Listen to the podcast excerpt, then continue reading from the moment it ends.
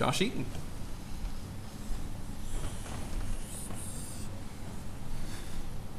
Ooh, all right. Well, we're going to be in Romans chapter 12, so open your Bibles there as we uh, kick off thinking about um, a right, a biblical worldview. As uh, you, you guys, if uh, if you go to church here, just want to commend you. You're doing a great job putting up with Caleb. Uh, just want to encourage you in that. I know I praise the Lord for Caleb and God's work in his life, and even uh, I've wanted him to become a pastor and settle into one place for a long time, and so it's just really good to to see him uh, pastoring a local uh, a local church, and uh, praise the Lord for that. Uh, so Romans chapter twelve, this is the word of the Lord, verse one and two. I appeal to you, therefore, brothers, by the mercy of God, to present your bodies as a living sacrifice, holy and acceptable to God, which is your spiritual worship. Do not be conformed to this world, but be transformed by the renewal of your mind, that by testing you may discern what is the will of God and what is good and acceptable and perfect. Pray with me. Father, as we look at this passage of Scripture from your word, I pray that you will make it effectual in our hearts, that you will cause our minds to be renewed in thinking of this Scripture and dwelling upon your mercies toward us. I pray that you would shape us and conform us to your image instead of the world. Show us the areas of our life where we are being conformed to the world and bring conviction of sin and our failure to conform ourselves to your word that we may repent and trust in your word and do things according to your will and not our own. We ask these things in Jesus' name. Amen. So, the title of my sermon is The World and the Church. Who's conforming to who? Who is being conformed to who?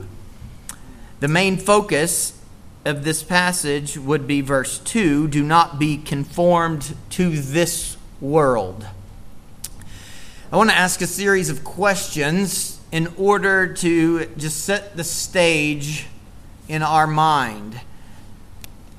Questions like these Has the visible church been influenced by the world?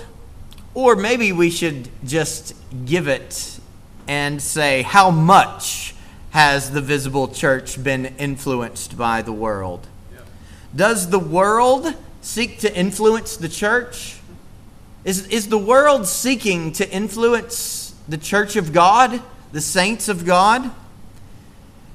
Does, or do, do, we, do we even think in that category? We know that the church ought to influence the world, but is the church influencing the world? More specifically, we could ask how is your church influencing your community? What impact is it happening? Is it having? If it were gone to, tomorrow, would anybody miss the church? Would, would it make any difference for eternity if your local congregation were gone? Has the world been influenced by the church? Has how much has the world been influenced by the church? If we're going to ask the question, how much has the church been influenced by the world, it's also appropriate to ask the question how much has the world been influenced by the church? Is the church influencing the world more, or is the world influencing the church more? which is happening more? Now, there was a time in, in the history of our country where the church was most adamantly concerned about influencing the world, even more, uh, most adamantly in a way that is kind of foreign to us today. For instance, Cotton Mather from 1691 said, The world is a little while hence to have a new face upon it. And in that new world, the Lord Jesus Christ shall have as much influence in the hearts and lives of men as now the devil has. The intentions of Christians, saints that came to America was to intentionally influence the new world for Christ and to build a Christendom, to build a, a country, a place that was founded upon God and His will and His word. So when we think about worldview, worldview is important because it influences everything else you think about. Your worldview uh, is seen in how you view education or worship or children or authority or government or family or fatherhood and motherhood or economics and politics and sex, trees and birds and all of creation. Your worldview and will will influence what you think about everything else in this life. In this passage in Romans, we are called to not conform to the world, but verse 1 starts by telling us to present our bodies as a living sacrifice. And that's because our bodies, and note that he doesn't he doesn't say present your spirits, present your souls as living sacrifices. Notice that he says your body, who you are in this flesh and who you are, who God created you to be, in this world, present your bodies as a living sacrifice, meaning everything that you do. And he's using, of course, Old Testament language, calling it a sacrifice, but he puts the word living in front of it because we know in the Old Testament, anytime there was a sacrifice, well, the sacrifice died. Right? It was the death of the sacrifice. But now in Christ, because Jesus has been the final sacrifice. Now we are called to be living sacrifices in our body. So that means what we do with our body matters. We are, we are not Gnostics. We are not mystics as if, oh, it, you know, we sometimes use the phrase, well, it's, it's the thought that counts. Well, no, Eh, what you actually do in your body, that's what counts. What you you know it's it's it's it's it's a nice sentiment that you thought, but thinking is not enough. It's what we do in our bodies that matters. Our bodies are to be a living sacrifice, and our bodies are to be holy and acceptable to God. So we know that we are in the flesh and we have a sin nature but even that is called to be renewed in our mind, and the work of Christ in his ruling at the right hand of the throne of God, part of what he is doing is sanctifying us, and that includes our body.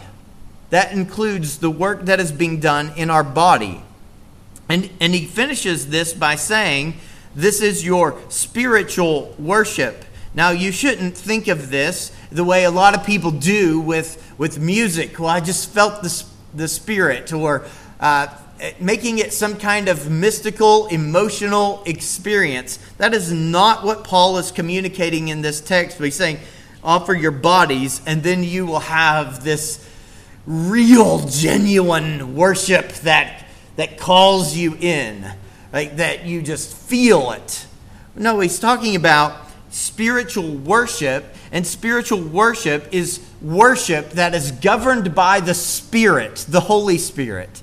and is directed by the Holy Spirit in the will of God. Uh, it, it's ironic to me that so many times people will say, Man, I just really felt the Spirit in that service, or what they're hearkening to some emotional experience that they're having. But when you when, when you preach a toe stomping sermon at times, nobody walks out and says, Man, the, the, the Spirit was in that. I just feel horrible. they always equate feeling good with the Spirit, but never feeling bad with the Spirit. And that is absolutely, that, that comes itself from an unbiblical view, worldview of the Spirit, who the Spirit is. The Spirit has come to convict of sin. That is a work of the Spirit of God. And so when we think of spiritual worship, we think of we should think of worship that is governed by the Holy Spirit and not just our feelings about the Spirit. Emotions are fine and feelings are good, and there should be a stirring in your soul when you hear the goodness of God preached and there should be that, but it shouldn't be that we are seeking that above God. Many times there's the seeking in worship of the feeling rather than the God who saved us. And so think of it that way. We are called to uh, conform to God's word and not to the world. Conforming to the world, then, since, since the first verse talks about this is your spiritual worship, and then it says, do not be conformed to the world. What does that mean? It means that if you're being conformed to the world, you're not worshiping in the Spirit. If you're being conformed to the world, you're not truly worshiping God. And that includes even if you feel great about your worship. You might feel good about your worship, but if you're being conformed to the world, it's still not spiritual worship. So, here, conforming to the world is a failure to worship God, and more specifically, it's a failure to worship God in your body, because that's what we're talking about in your bodies. So, conforming to the world is then it's, it's first of all that's the natural drift of everyone if you if the reason we have to be told do not conform to the world is because that's the natural way we're going to go if we don't we're, if you don't paddle upstream you will be drifting and so if you're not paddling upstream you're drifting you, are going with the world unless you're fighting the world. Are you fighting the world? Are you fighting not to be conformed to the patterns of this world? If you're not fighting intentionally so, then you're drifting and you don't realize it. You, so it, it must be intentionally and consciously fought against in order to be conforming. So First off, how do, how do we do that? How do, how do we can fight conforming to the world? Well, by being a part of a church that regularly preaches hard truth to our souls, it, truth that pushes against the drift, uh, truth that puts up a dam while we're drifting down, truth that pulverizes the lies of the world even when we don't like it. And, and we don't just need this when we realize we need it, we need it when we don't realize we need it. And that's why it's important to be a part of the body of Christ, the local body of Christ, all the time, regularly in Bible study, in hearing the Word of God preached, and in, in bringing it home to studying God's Word for ourselves digging in. You need God's word today. There, there, the, the, you need God's word as often as the world is trying to conform you to it. And how much is that? Every day. Every moment, every commercial that comes through, every movie you watch, every, every billboard you drive by, every radio, every country song that goes through your ears, every other kind of song that goes through your ears. Worldview is being pumped in to your mind, and it's not always good. Right. And even, let me tell you a secret. Even the country songs that mention God are some most often teaching a false worldview. That's right. Even those. That's right. You can't be deceived by the world just because they mention God. Further, not only should you be a part of a local church so that your worldview is biblical and not going with the world and studying God's word and being held accountable by that local body of believers where people interact with you and ask you, What have you been reading in the Word? What have you been studying? What have you been doing? How, how is your marriage? How have you been treating your kids? What, how, how is your attitude lately? How many times have you lost your temper lately? What is things like that need to happen in a local body of believers. We need to be held accountable by asking questions like that. So, we're not being conformed to the world. So the question is, what does the word world mean? Um, Jesus or Paul here does not mean do not be conformed to the earth.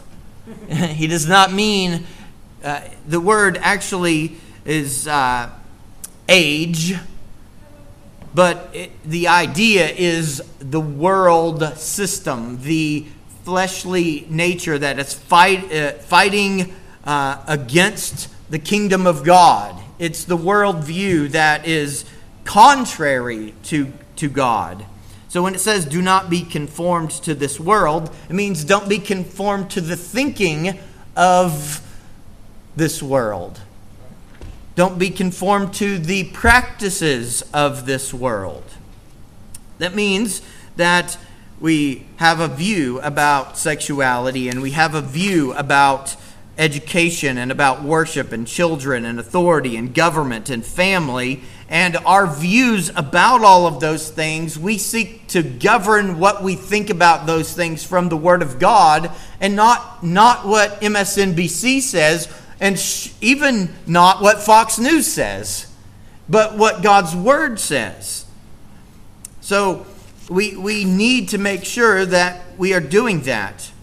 In, in John 17, when Jesus prayed for his disciples and for all who would believe. John 17, 14 to 16, Jesus says, I have given them your word, and the world has hated them because they are not of the world, just as I am not of the world.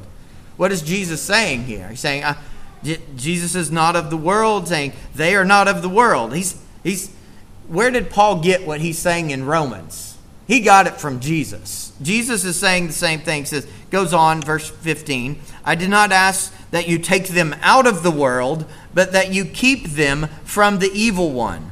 They are not of the world, just as I am not of the world. He said, We're staying in the world, but we're not of the world. Just as a similar thing that Jesus said to Pilate in John 18 36 when he said, My kingdom is not of this world. If my kingdom were of this world, my servants would have been fighting that I might not be delivered over to the Jews. But my kingdom is not of this world. He is saying, My kingdom's not of this world system. My kingdom is not of a governing authority like Pilate. It's not of the Roman Empire. It's not of this sinful, wicked, unjust system that would crucify an innocent man, even when the governing official says, I find no fault in this man. Right? It's not of this world. It's, it's different. It's different. So if you, to, to bring this, home, then, not only are we to be against the world's way of thinking, like, like when we shoot for extremes here, I, am sure that we're all on the same page as far as some of these things go, like boys can't be girls, or sleeping together outside of marriage is a sin, or people ought to be able or, or getting abortions is a sin, or gay marriage, mirage, is a sin, or drag queen events or shows are sin. Right? We, we all get that. But where we see a drift in the church, in Christians, is not that we can say those are sin, but that we actually are okay with everyone else doing them. Like as if there's no problem.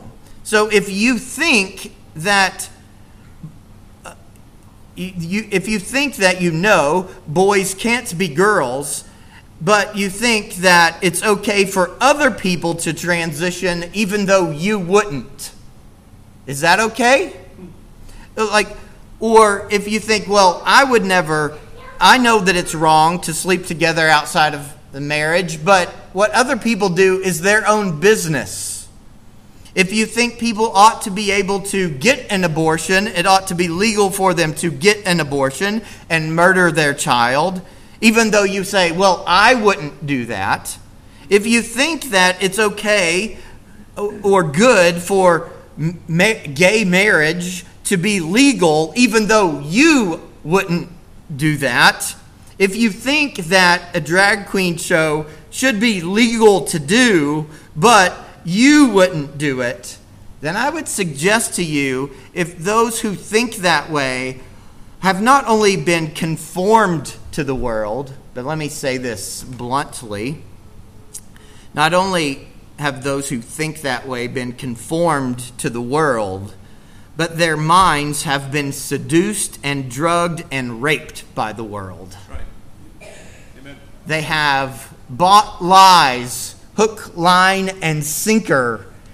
And then what they have done is said, okay, here, world, do what you want. I know you're trying to influence us. Keep at it. It's like you've put your hand of approval upon the world trying to take your children. You've put your hand on the world of them trying to, to influence the church. So, who's influencing who? Who's conquering who? Whose worldview will win out? Whose worldview is even attempting to be one out? It seems in many, in many cases that the world is actually trying harder to influence the church than the church is trying to influence the world. And the church has said, okay, okay. And in many ways, even that in and of itself is a is the church conforming to the world instead of the world conforming to Christ by the work of the church. We, we are called not to conform to the world. That's true. But we aren't supposed to just sit back and say, well, I'm a nonconformist. I'm not conforming. I'm just not going to do it. I will not. I'm going to stay in my little home and I'm just not conforming. Well, it isn't that you're just supposed to hide in your own little homestead and stay there and just say, I'm not conforming. You're actually supposed to be the light of the world. And you can't do that. Jesus said, again in John 17, I'm leaving them in the world. There's a reason you're here. And it's to influence the world because you are, Jesus said, the light of the world. And you can't be a very good light if you just hide at home. You can't be a good light if you just hide, you and your family, in your little place and stay away from everybody. And that's, that's not being a light, the light of the world. So, another way to say this and to put it, use another C word, is to say we are to conquer, not conform. Right. We're, we're not to just not conform, we are to, to conquer. We're to conquer by being transformed by the renewing of our mind. Well, uh, when our mind is renewed in God, we see things so differently than the world that we seem crazy, that we seem a little off, but it's a glorious, it's a glorious seeing. It, we see so differently and we have so much joy in what we see that we can wake up on, on, on days that seem like the world is falling apart, and we just go, wow, it's great to be here. Another day to go out and conquer. It's another day to live for the glory of God. Con- we are conquering by tra- being transformed by the renewing of our mind so that we can discern with our mind what the will of God is, not with our emotions. If you if it feels good, uh, it is good is the world's way of thinking. If, if it feels good, it is good. That's what the world tells you. That is not Christianity. We are conforming to the world if we think that way. And we're to test these things, test with your mind what we hear, so that you may test, be renewed, the renewal of your mind, that by testing you may discern what the will of God is. You conquer by watching what you love. What you love what, what do you love? What do you spend your, most of your time thinking about? 1 John 2:15 tells us, "Do not love the world or the things in the world. If anyone loves the world, the love of the Father is not in him." So, one way of conquering is to think about and and not conforming is to think about what what are my deepest loves? What are my deepest passions? Are they godly or just things that are transient and temporary and aren't going to matter in five years? Are you pouring all of your, your life into something that is not even going to be here in 10 years, 50 years? Do you, do you abandon the eternal things that God has called you to because you're pursuing temporary things? Do we neglect our children and their spiritual upbringing? Do we spend time in family worship and training our boys to be men and our girls to be godly women?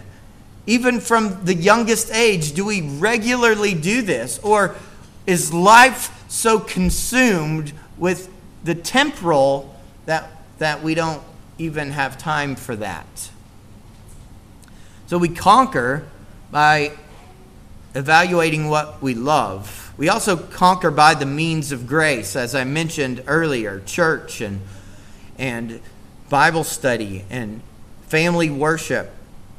But to, to put these things, just to, to put these things in your mind more straightforward and to hear the Word of God call us to conquer I want, I want to read a string of verses from different places in Scripture to just let them compound on top of one another in your heart and mind, and let the weight of this sink in. And, and as I do this, I want to remind you that uh, our brother uh, Cedric is going to preach from Re- Revelation 2 after a while, and there is a call to conquer there to that church. And and the word, the same word that is conquer in Revelation 2 is the same word in 1 John that gets translated overcome. Overcome is the same original word as conquer in Revelation.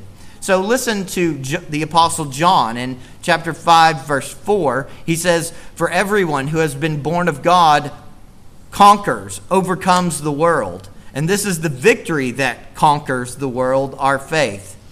John 16 33, Jesus said, I have said these things to you, that in me you may have peace. In the world you will have tribulation, but take heart, I have conquered the world.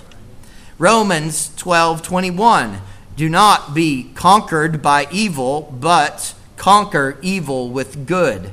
1 John 2 13. I'm writing these things to you, fathers, because you know him who is from the beginning. I am writing to you, young men, because you have conquered the evil one. I write to you, children, because you know the Father. 1 John 2:14 I write to you fathers because you know him who is from the beginning I write to you young men because You are strong, and the word of God abides in you, and you have conquered the evil one. You have overcome the evil one. Or Romans 8:37. Know in all things that we are more than conquerors through him who loved us. So we are called not just to sit back and go, "Well, I'm not conforming." Ha, further, you're called to go conquer. You're called to conquer. Some have been so influenced and deceived by the world that they think Christians should not even seek to influence the world. Or they think that Christians should not seek to enforce Christian truths, even in the church. Like, you can't force me to, like, this is what God's word says. Listen to Noah Webster back to the beginning of America. In my view, the Christian religion is the most important and one of the first things in which all children under a free government ought to be instructed. No truth is more evident in my mind than that the Christian religion must be the basis of any government intended to secure the rights and privileges of a free people. Are Christians saying anything like that today? You know the world the, the the influence of Christianity upon America in the late 1600s and 1700s was strong. Why? Because they actually went out and tried to conquer in the name of Christ. But Christians aren't trying that today. And uh, we're listening to the world, and the world is telling Christians, oh, you can't do that. You can't legislate your Christianity. You can't tell. You, what, are they, what, are, what are they doing? They're telling you that you can't strive to let the Word of God lead to Christian laws. But what are they doing? They're just telling you to shut up so we, so they can say, now, this is what the law ought to be because I said so. That, they're telling you to shut up and so they can keep talking. And what are we doing? The church has bought that. And shut up because, well, I want to make the world happy. I don't want to offend the world. Hogwash. Amen. You have listened to the world. You're being conformed to the world because you're listening to the world and you're not being renewed in your mind so you aren't even attempting to fight. You aren't attempting to conquer. Like Noah Webster said, the influence of the church was so strong in those early days that they were accused, and now, now I'm talking about early days as in Acts. The influence of the church in the early days of the church was so strong that believers were accused by unbelievers of turning the world upside down. Are any, are any unbelievers today looking at Christians and saying, wow, these people are turning the world upside down? Let's get back to that. Let's get back to them accusing us of turning the world upside down. And may it be true. There was a time in our country that people were so biblically literate that Bible references were everywhere. In fact, you can't even go to any state capital without scripture all over the wall, everywhere. And, and murals that people don't even realize what they mean, but they're biblical. You couldn't even when television first came out, you couldn't listen to an episode of The Twilight Zone or Father Knows Best or Andy Griffith or, or, uh, or, or many shows without some sort of biblical reference in them. But today, many churches are taking biblical references out of old hymns for fear that the people at church won't understand the lyrics. An example of that is Come Thou Fount. Come Thou Fount of every blessing.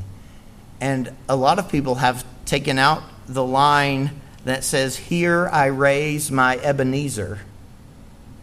Because they think, well, the church ain't going to understand that line. Let's put in something more easily understood. Well, sh- shame on the church for being so biblically illiterate. right. Wake up, study God's word.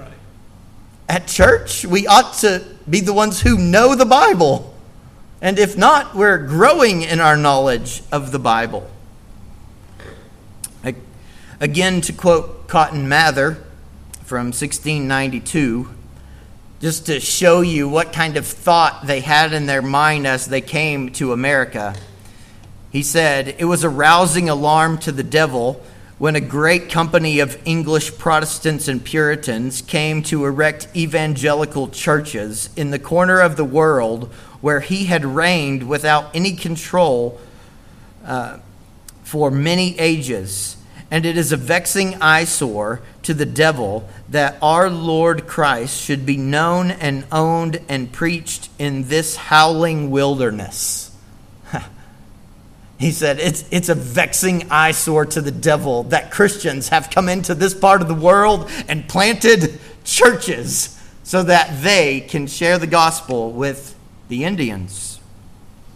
Let me ask you a question. When it says, do not be conformed to this world, it's talking about the age, the system, the wicked system. But really, whose world is this? Whose world is this? There are many Christians who would answer that question by saying, well, the devil is the prince and power of the air. This is the devil's world. Whose world is this? Uh, uh, Some people would say, well, you know, it's going to end and blah, blah, blah, and, and Jesus will come back and, and make a new one. Whose world is this? Who is sitting on the right hand of the throne of God over this world, over this earth? Listen, Psalm 24 1. The earth is the Lord's and the fullness thereof, and the world and those who dwell therein. Psalm 33 8. Let the earth fear the Lord. All the inhabitants of the world stand in awe of him. Psalm 49 1. Hear this, all peoples, give ear, all inhabitants of the world. Psalm 89 11. The heavens are yours, the earth also is yours, the world and all that is in it. You have founded them. Psalm 90, verse 2. Before the mountains were brought forth, or ever you had formed the earth, the world, from everlasting to everlasting you are God. Psalm 93, 1. The Lord reigns, he is robed in majesty. The Lord is robed. He has put on strength as his belt. Yes, the world is established. It shall never be moved. Psalm 96:10. Say among the nations, the Lord reigns. Yes, the world is established and it shall never be moved. He will judge peoples with equity. And again, I already mentioned Matthew 5:14. You are the light of the world. This world. Not, not some world that's coming. You are the light of this world. You know, when, when uh, in, in Romans chapter 4, it's talking about Abraham, and Paul says this For the promise to Abraham and his offspring that he would be the heir of the world. How? Heir of the world? Don't you mean the heir of eternity, of heaven, uh, of the world? It didn't come through the law, says, but through the righteousness of faith. Revelation 11:15 Then the seventh angel blew his trumpet and there was a loud there were loud voices in heaven saying the kingdom of the world has become the kingdom of the Lord and of his Christ and he shall reign forever and ever over what the world the, this world Jesus is king and he reigns, and this world is his. It is not the devil's. It does not belong to the wicked system. It does not belong to evil empires. It belongs to Jesus Christ, And you and I, if you are in Christ, are part of the army of hosts that Jesus is sending out under his authority. And he told us, Go, therefore. That was the Great Commission. He said, All authority in heaven and earth has been given to me. I'm king. Now you go. Go conquer. Go into the world. Go. John, when, when John the Baptist saw Jesus coming in John 1 29, says the next day he saw Jesus coming toward him and it said, Behold, the Lamb of God who takes away the sin of the world. He takes away the sin of the world. The church is supposed to influence the world in such a way that Jesus' authority and reigning is coming to end sin in the world. In the world. And you can't have a good sermon without a quote from Charles Spurgeon, so we'll make this a good sermon. Uh, attempt it to be. Uh, he said, I myself believe that King Jesus will reign and the idols be utterly abolished, but I expect the same power that once turned the world upside down will still continue to do it. The Holy Ghost will never suffer the imputation to rest upon his holy name that he was not able to convert the world. And listen to this. We're not to conform to the world, we're to conquer. And if, if part of our, if you're busy conquering the world, you're going to have less time to be conformed to the world. If you're, if you're busy conquering, doing things for the kingdom, then you don't even have time to be influenced. You have less time to be influenced by the world. But if we're just sitting back, striving not to be conformed, well, we end up twiddling our thumbs and having time be in, more influenced by the world than we thought. And notice how Romans 12, verse 1 starts. I appeal to you, therefore, brothers, by the mercies of God. By the mercies of God. Beloved friends, we have a merciful God. He has forgiven us much. Amen. And because He is merciful, because He is gracious, go. Don't be seduced by the world. Instead, be enraptured, be intoxicated with the love of God and that the love that He has for you, and go conquer the world. May the church rise up and be stirred again like the early Puritans and Protestants who came to America and strive for the glory of God to conquer and be and influence the world rather than to let the world influence us. Father, I pray for your will to be done stir the hearts of your people, do great things through them. Help them as it has been said to expect great things from you and attempt and attempt great things for you. In Jesus' name, amen.